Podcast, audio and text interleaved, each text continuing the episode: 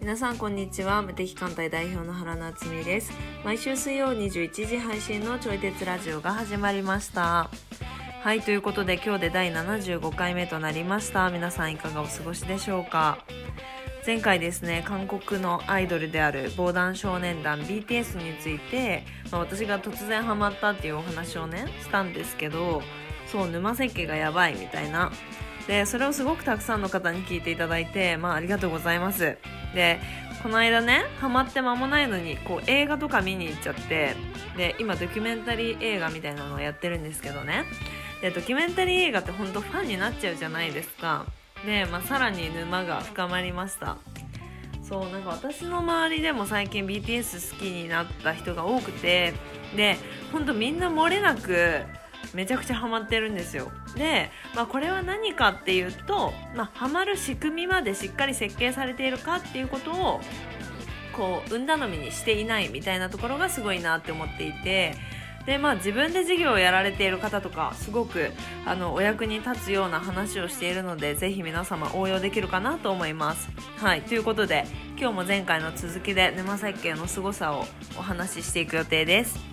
それでは本日のテーマをお話ししていきますブランディング視点で BTS を見ると勉強になる全員がウィンウィンになる設計ができる威力ファンの人とのコミュニケーションの新しい方法お金がない新しい企業の PR 方法が勉強になるこれからの新しい文化を作るために必要なことなどといった話をしておりますちょい鉄ラジオは唯一の自分に向き合うきっかけになるラジオという立ち位置で発信していきますので聞いてくださる皆様が何か考えるきっかけになったらと思いますそしてお相手は教育業界でご活動されております佐伯和也さんですそれでは本編スタートです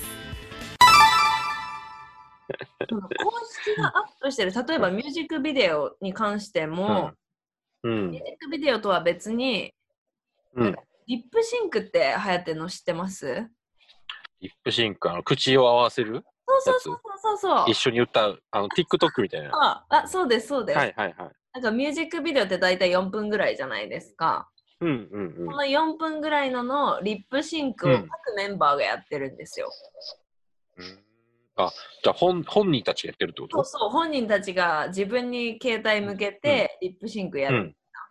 へえ。って、なんかその、なんて言うんだろうな、オフィシャルな感じじゃなくて、隙が出たりうとか、んその人うのん個性が伝わるじゃないですか。うんうんうんそうすると、なんかこの人のこんな一面可愛いとか、その日常に寄り添うコンテンツを出してるんですよ。はあ、はあ、なるほど。わかりますこの凄さ。公式が出してる 凄さ。あー なるほどね。はい、だから公式がそのなんでうん沼せ沼設計をすごいしてるっていうかうんうんうん。もう私は結構しかも洗洗う練んされてるやつだし、 へえ。そうなんかなるほどね上手だわーって思いながら、 思いながらハマってるんだ。そうハマってる分かっててもハマっちゃうへえ。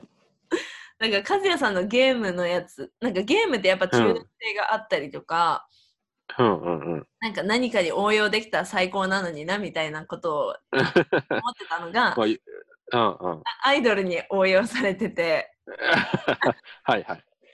この中毒性やばいみたいな。ああ、すごい。でもか、かん、え、公式、これ、全部韓国語と英語やね。 あ、そうそう、韓国語と英語です。すごい。なんかタイトルだけ見たはら、い。なかなか何の動画かパッとわからへん。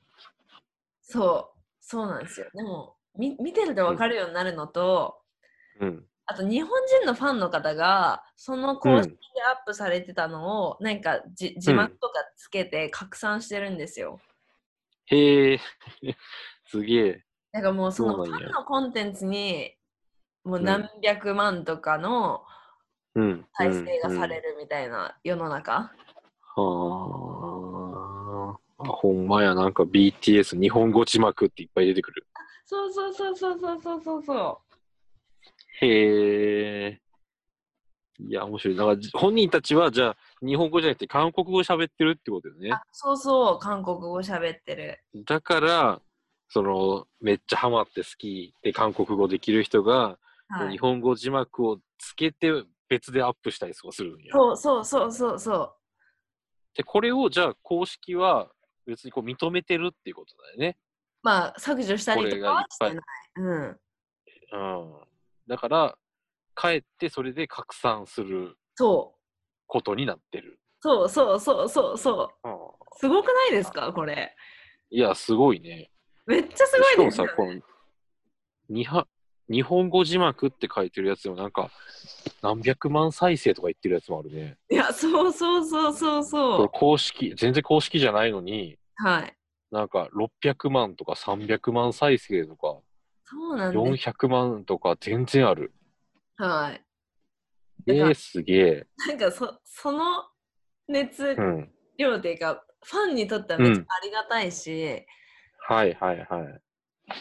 うんなんかすすごいなと思って、なんか、あのー、一時ニコ動で流行ってた、なんか二次創作の話をちょっと思い出すね。あはいはいはいはい、あのー、なんか、こう、何全プロプロじゃないアマチュアの人がうんこう作った楽曲をボーカロイドに歌わせて、あー確でそかれにをアップしてバズったら、いろんな人がこう歌ってみた動画を出したりとか、うんうんうんあとなんか、いろんな、その、自分の動画の、なんか、何背景の音楽で使ったりとかして、どんどんこう拡散していって、うんで、結局元の曲もたくさんの人に知ってもらうっていう、はい二次創作を認めてる拡散の仕方。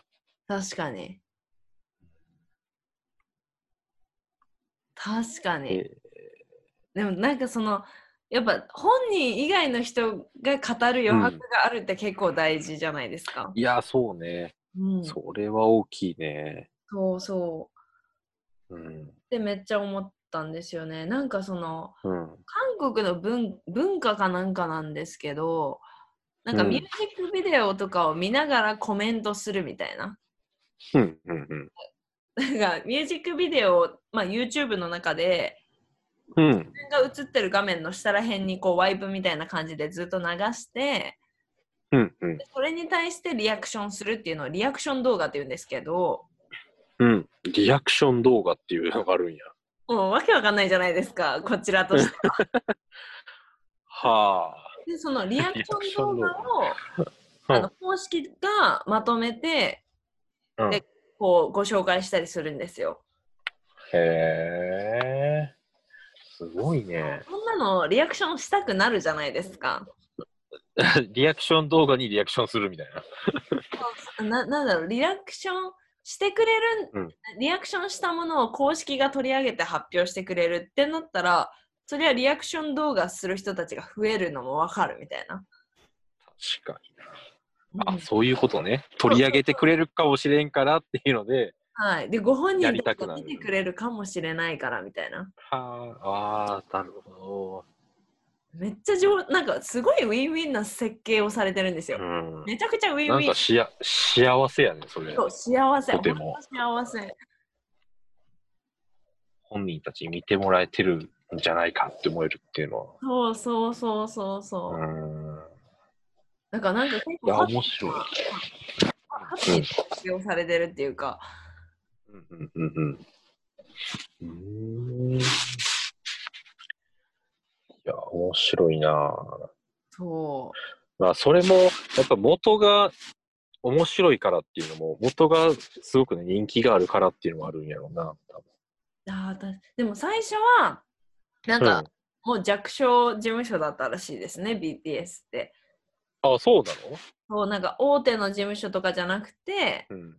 うんうん。もうそこから独立した人が新しく始うめてん。頑張ろうっうてやっん。たグループ、うん。だから全然もうん。う実績もないうん。事務所からうん。もうちょっとで上場するのかなっていうぐらいまで今やっと育っていってっていう会社らしい、うん。はあはあはあ。だからなんて言うんだろうなうん。なんかこう実績がある会社からとかじゃなくて、多分そのうん革命的なうん。のを思った人がうん。小さいとこからバーンって広げていったみたいな感じがする。はあ、なるほどね。はい。いや、すごいね。すごい。うん。その沼設計の話はすごい面白い。沼設計すごい。ちゃんとその世界でもビルボードとかをちゃんと取ってるっていう結果も出されてるから、うんうんなんかうなんんうん。て言うんだろうな。なんかその、まあこれは文化が違うからあれですけど、なんか、うん。なんだろう、CD いっぱい買ったら売れるみたいな日本のうん仕。組みとは全然違う、うん。アーティストとしても成功するし、うそしてんファンの人との関係性もなんかより密だしみたいなこういうなんかうんそもそものモデルが違うっていうはいはいはのがすげえなみい。うたいな、ん。うんうんうん。なるほどね。はいなんか、そのファンの人とのコミュニケーションの取り方が、はいなんかその、例えばさ、YouTube ライブとかこういう Zoom 配信とかで、なんか直接言葉でやり取りするだけじゃなくて、うんそのファンの人がリアクション動画を投稿して、はいでそれに公式が反応して、はい公式でまとめを作って、はいで、そのまとめを作ったことに対して、またファンが反応して、うんで、また新しくリアクション動画を作ったりとかしていくっていう、なんていうの、こう動画の投稿を通じてのコミュニケーションというかさ、はいはいはいはいなんか、まあ、ある意味、非芸のコミュニケーションみたいいやー本当な。なんにか、そういうやりとりの仕方もあるんやなっていうのを、なんか聞いてて思った。はいはいうん、これもコミュニケーションに入るんやろういな。や入り入りますよねねうんなんかなんか秋元康のシステムも天才じゃないですかえ。うねん、あんなに AKB AKB のやつ。うんうん。なんだろう CD をうん、買った人がたくさんアイドルさんと喋れるみたいな、でそれがああ。はい有は名いはにい。なったりとかあと、うんうん。 CD をたくさん買ったら投票できて自分の推しのアイドルがこうう、んうんトップを取れるみたいなのもあれは天才な仕組みだなって思うんですけどうんうんうん。それってでもなんうかん会える距離であるとかなんて言うんだうろう、んまあ、日本だからできることなのかなみたいな。世界で活動するってなったら、そのう BTS んは天才だなみたいな。うんうんうんうんうん。ああ。っていうのをうんうん思います。確かに。仕組みですよね。仕組み作り。仕組みやね。仕は組み作り。い。うん。はあ。だからその仕組み作りの根底には、その推しを、推したいみたいな気持ちがそう。あったり とか絶対しそう。て、うん。いや、なんか、推しにかける気持ちを舐めちゃいかんね。いや、なめちゃいかん。ほんとなめちゃいかん。 だってやっぱ私すごい、前も話したと思うんですけど、やっぱアニメとかの推しの熱量ってやっぱすごくないですかすごい。ほんとすごいですよね。だってわざわざさ、あの、聖地巡礼とかやって、はあい。の、現地まで行っちゃうし、はい。で、なんか、そのアニメの中に出てくる何気ないシーンは、はい、実はここ、ここのしゃ、えーと、ここの景色をこの角度から撮ったやつなんだっていう特定する人とか現れてる。 やば すごいもう熱量。でもその気持ちマジわかるって思っちゃった今なん か うーん。あはあ。うんうんいなんかその推しを推したいっていう欲求、うん絶対ありうまん。うすん、ある。あるよ。ねそう、なんか、えーこの推し、推しの気持ちってなんか不思議やね。面白い、すごいく。やーほんと不思議うん。なんか今や、さっきね、話してたゲームのタイトルが、ロマンシングサガっていうゲームでさ、はいはい、で、あの、最後にサガってつくんよね。うんだ、から、佐賀県とコラボしてんの。え何そ れ面 白いそう、ロマンシ、 ロマンシックサガやから、もう完全にダジャレなんやけど、はい。あの、その最後の佐賀、カタカナなんやけどね、本来は。やけど、佐賀県の佐賀にして、はい。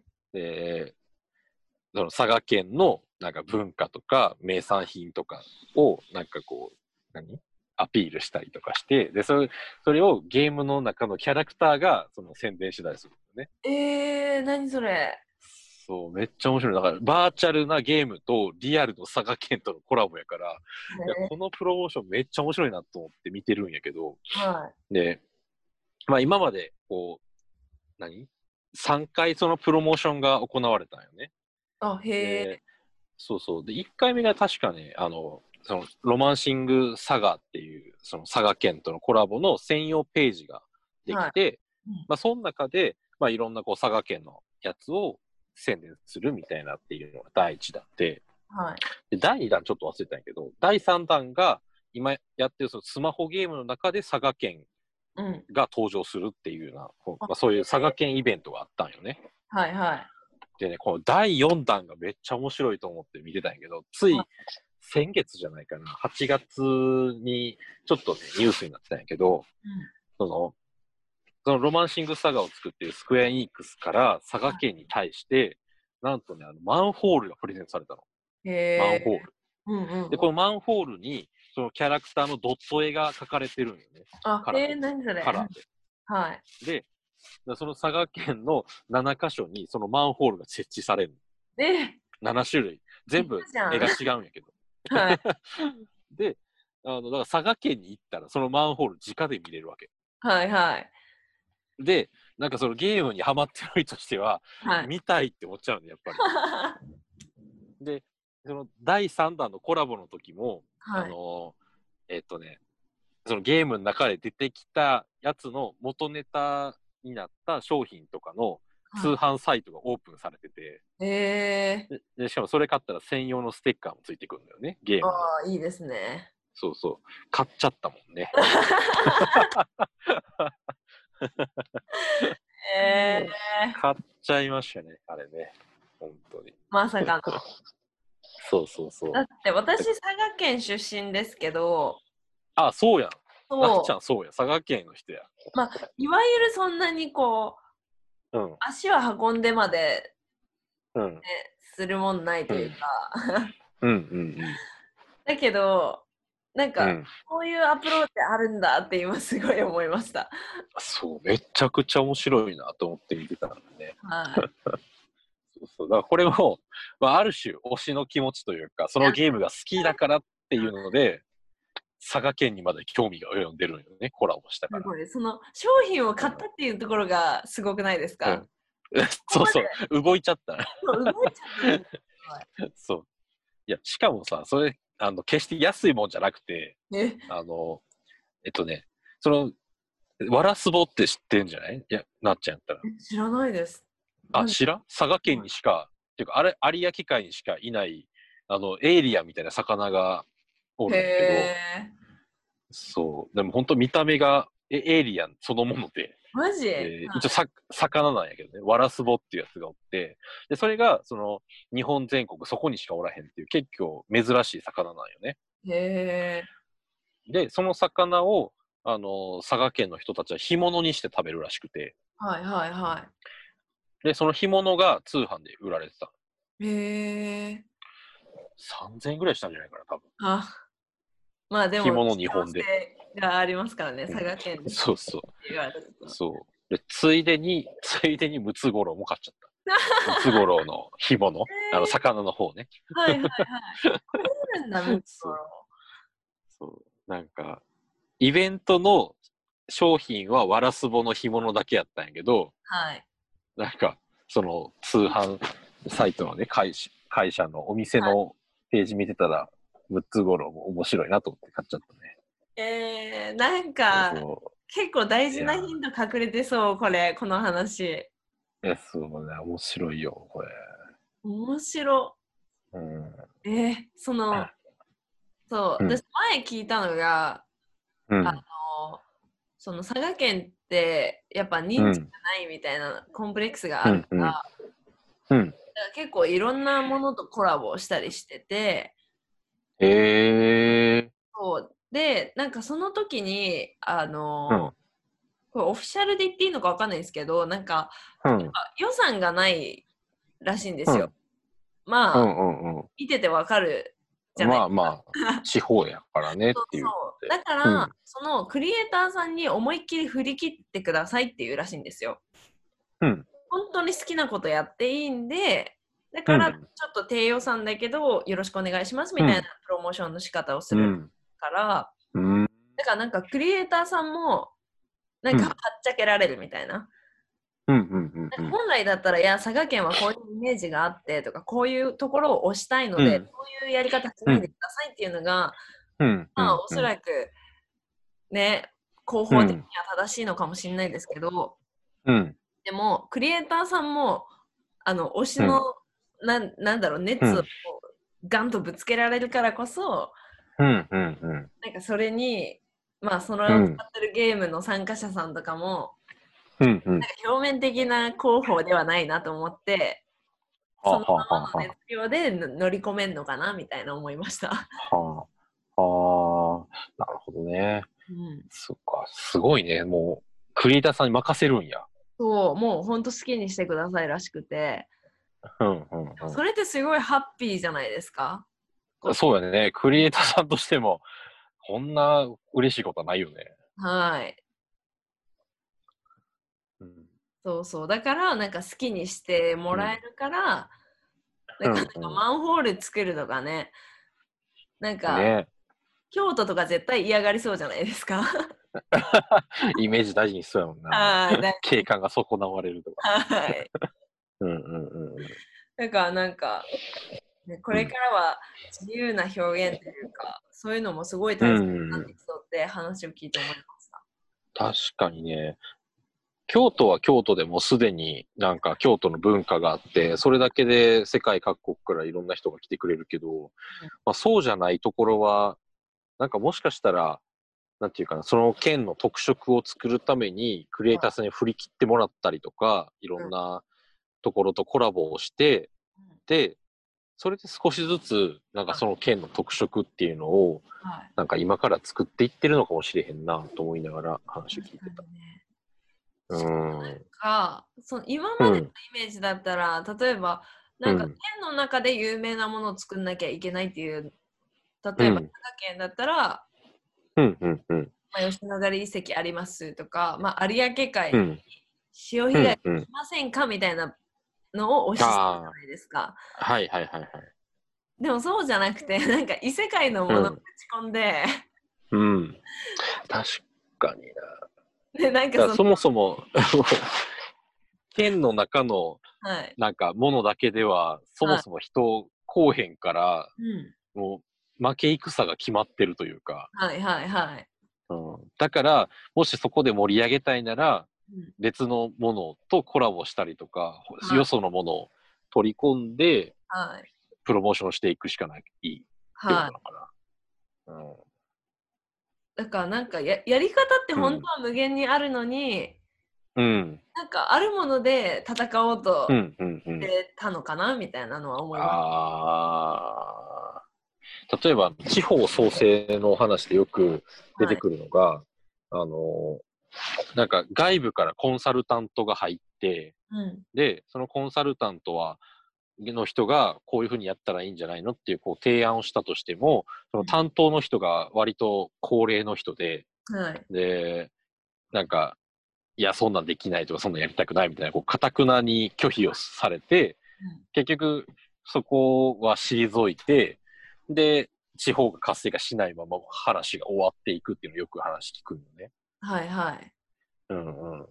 だから、なんかもっと自由に、こう、自分たちのこう表現をできれば、地方創生だってできるのかもしれないなって思う。いやーそうですよね。確かにう。ーんだから従来のやり方を手放して新しいいい文化なり何なりを作っていく、はい。うん、確かに。ことが大事なのかもしれないね。絶対大事。なんかそもそもの仕組みを疑うってとこですよね。なんか BTS のそうだ話ねでもうない。んうんうん。いや、ほんとそうやね。うん。うん今も喋ってて思思いましたし、なんか、うんうん。自分も今やってる仕組みなんかできるんじゃないかっていう希望が湧きました。いや、そう。CD1 枚しか買っちゃいけないって思ってたもんな。そうそうそうそなんか2枚とかね、買ったら人からなんか変に見られるとか思っちゃうもんう。 はい。本当に本当な。にでも。そこに握手券っていうのがついてたら、はい。なんか人にも説明できる。2枚以上買った理由がさ。確かに。これ握手券があるからはい2枚以上買ったんだよみたいな。はい言えちゃう。しかだからも、そういう、ううんん。なんかおオあ、タいいクよのいいよ。そ中、おうオんタクの中だったら、うん。たくさん買った方がかっこいい俺じゃないで すか。あ、はいはい。貢献してるからね。そうそうそうそう。なんかなんかそういう欲求もちゃんと満たしてるみたいな。いやー、すごいね。はい。これやっぱ全部最初から設計してたのかなそれともたまたまそういうことになったのかな、いや、でまもあなんかどちらにしてもすごいよね。設計してたって聞きますけどね。あ、本当にすごいよね。うん、天才。天才よね。それだから10年前からやってるってことでしょそうね。天才。 うんあそういうの取り入れられるところはどんどん取り入れてたりね。パクったらいいよね。はい。うん。はあ。いや、面白いね、今日の話。いや、めっちゃ面白いです。うん。なんかね、ビジネス、自分の事業をしてる人とかはすごい、なんか、うん。ね、沼設計の話とかも、 うんうんうんうん。なんかできることありそうですよね。いや、そうね。まそうそあ、う設計か。なんかやっぱり今の、こう、プロモーションとかって、うん。なんだろう、私の知り合いがこんなサービスしていて、みたいな、うんうん。あの熱量のないこう、うん紹介とかは いっぱいあるけど、うんうんうん。なんかやっぱ熱量はないとねって感じじゃないですか。うんニッチそうやねなるけど、うんうん。うん。でもやっぱその熱量が人を動かすからうん。なんか、うん、その熱狂的なうん。思いをどう伝えるかっていううん。のが大事ですうよんね。うん。そうね。うんうん。いや、そうね。自分のハマってるものって、基本人に言いたい気持ちがあるいやけど、言いたいはい。でもハマればハマるほど、なんか、ね、なんていうのかな。何かハマってるっていうことは、その、同じようにハマってる人にしか言えへんから、はい、なんか基本その言いたい気持ちって日常生活の中では我慢しちゃうんよね。ああなるほどね。はなんい。か、身の回りには分からんひ、分からん人の方が多いから。はいうん。だから、なんかそういう YouTube の中とか、まあなんか例えばオンラインサロンみたいなとか、なんかはいココミュニティができてたら、そのコミュニティの中では、もう存分にその話ができる確かに確かかに。ら、すごい楽しい。うんうんうんううんうんん。うんうん。わかるわ。すごい大切な場所になっていきそうですよね、今後も。なんあか、そうね、そうね。そのうん自分にとってのハマれうるん。仲間がいる環境みたいな。ね、だからそういうのを、こう、意識して作っていくと、はい。なんかそこに参加してくれてる人たちが、はい。こう自分の、こう何大切にしてることとか、好きなこととかをどんどんこう話せる場ができる。うん。うん。でそれが一つのこう安心感というか安全基地みたいにねなったりとかする。はいはい。なると思う。うん。ねいやー、それやな。 はそれやね。うん。最近ね、ちょうどなんかそんな感じのこと考えてて、い。あの、そう、子供たちが、まあはい、なんか、俺の周りにはこう、ゲームが大好きな子供たちが多くて、うんうで、まあ、日本的にも7割ぐらいの子供たちが何かしらのゲームをしてるらしいのね。ん。はいはだいかはら、結構な人口がおるはずなんよ。い。うんうやけど、あの、その、自分の好きなゲームって、なんかゲームが好きっていうくくりで大きすぎて、あなんか、こう、例えば、フォートナイトが好きとか、ー、はこ。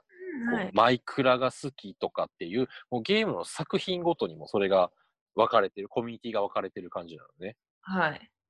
だから別の作品にハマってる人同士は、なんか、まあ、なんとなく分かるけど、なんか違う、完全にも違う領域の人っていう感じなのよね。はい。はい。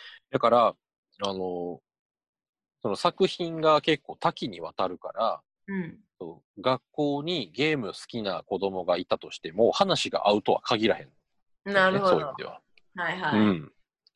で、家に帰ったら、まあ、兄弟やったら同じゲームをしてる確率は高いんやけど、はい。まあ、親とはなかなかそういう話ができなかったりとかするんよね。うんだから、自分の好きなゲームを話せる相手が、学校にいる可能性は、まあ、半々ぐらいうん、で、まあ、家庭には、兄弟がいればできるけど、兄弟がいなかったら、家庭ではそういう話はできないっていうふうになるから、うん。だから、子供がハマってる好きなゲームの話をする相手っていうのは、うん基本的に不足してるんじゃないかと思ってるのね、最近。ああ、なるほど。うん。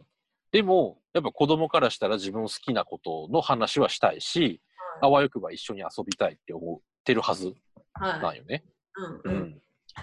だから、こう、自分のね、俺のやってるその、おみあ親のためのコミュニケーション講座ベース、そのベースの中で、あの、そのゲーム、同じゲームをやろうっていう、こう、集まりを作ってみたの、試しに。おうおうおうおう。